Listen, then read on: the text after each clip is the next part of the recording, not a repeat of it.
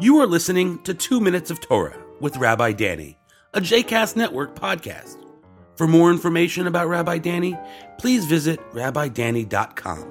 For more information about other JCast Network podcasts and blogs, please visit jcastnetwork.org. Welcome to Two Minutes of Torah, Parashat Emor, Compassionate Judaism. My grandfather's funeral was the first funeral which I attended for a close family member.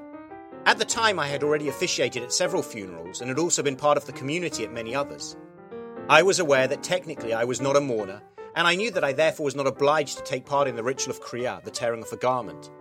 But nonetheless, my sister and I wanted to express our mourning through this ritual.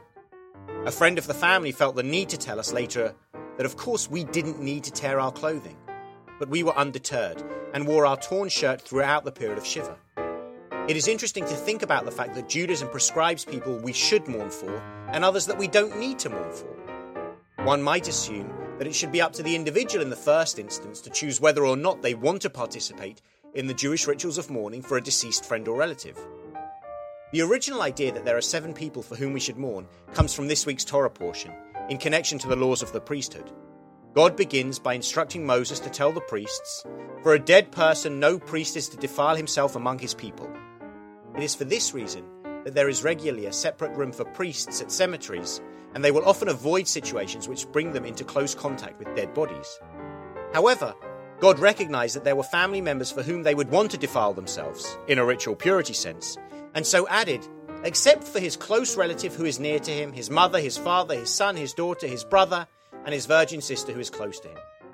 His close relative is understood as being his wife, so that there are seven people for whom a priest should defile himself. The rabbis took this list and added to it all siblings, and suggested that if the priest should defile himself for all of these relatives, then we should also mourn for these people.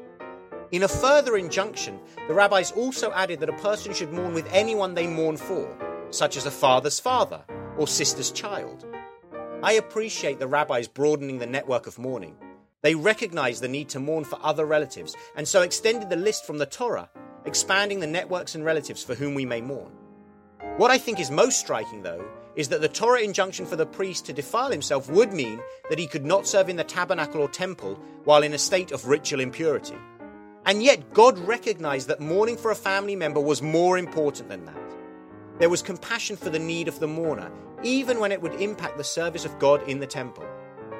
Coming so soon after the silence following the death of Aaron's sons, this law may be a way of bridging the chasm of that loss and learning from Aaron's painful experience to create a more compassionate Judaism for all.